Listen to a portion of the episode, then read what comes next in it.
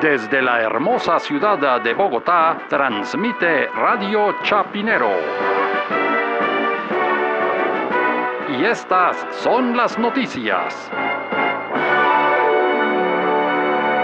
Barranquilla, La Arenosa, Puerta de Oro de Colombia.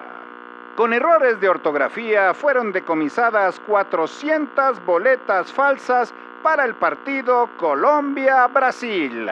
Más noticias cuando regresemos.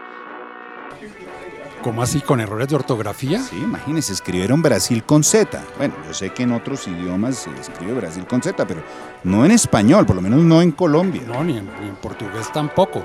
¿Y qué cómo pusieron Colombia? ¿Colombia o is not Colombia? Porque de pronto son boletas para el mercado anglo, ¿no? Brasil, Colombia. Bueno, puede ser, o para eh, de pronto el alemán, Colombian. Ah, sí, o el de la Colombia. Como estamos en el año Colombia-Francia, de pronto puede haber personas que digan, ah, sí, es que pusieron Colombia y Brasil. Ah, no, que ya es Brasil. Bueno, en fin, esos errores de ortografía. Bueno, igual estamos acostumbrados aquí en eventos deportivos a los errores de ortografía. ¿Ah, sí?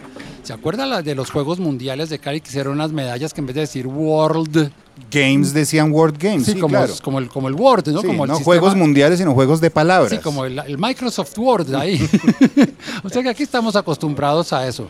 Pero lo bueno es que por lo menos ya se sabe de dónde viene esa falsificación, quiénes son ya los autores. cayeron, cayeron los... No, pues si pusieron Brasil con Z, típico tienen que ser uribistas. ¿Por qué lo dice? Porque la ortografía de los uribistas, mejor dicho, y, y siendo uribistas, de pronto ellos están vendiendo unas boletas no para el Mundial de Rusia, sino, como diría María Fernanda Cabal, para el Mundial de la Unión Soviética. A- al aire, al aire.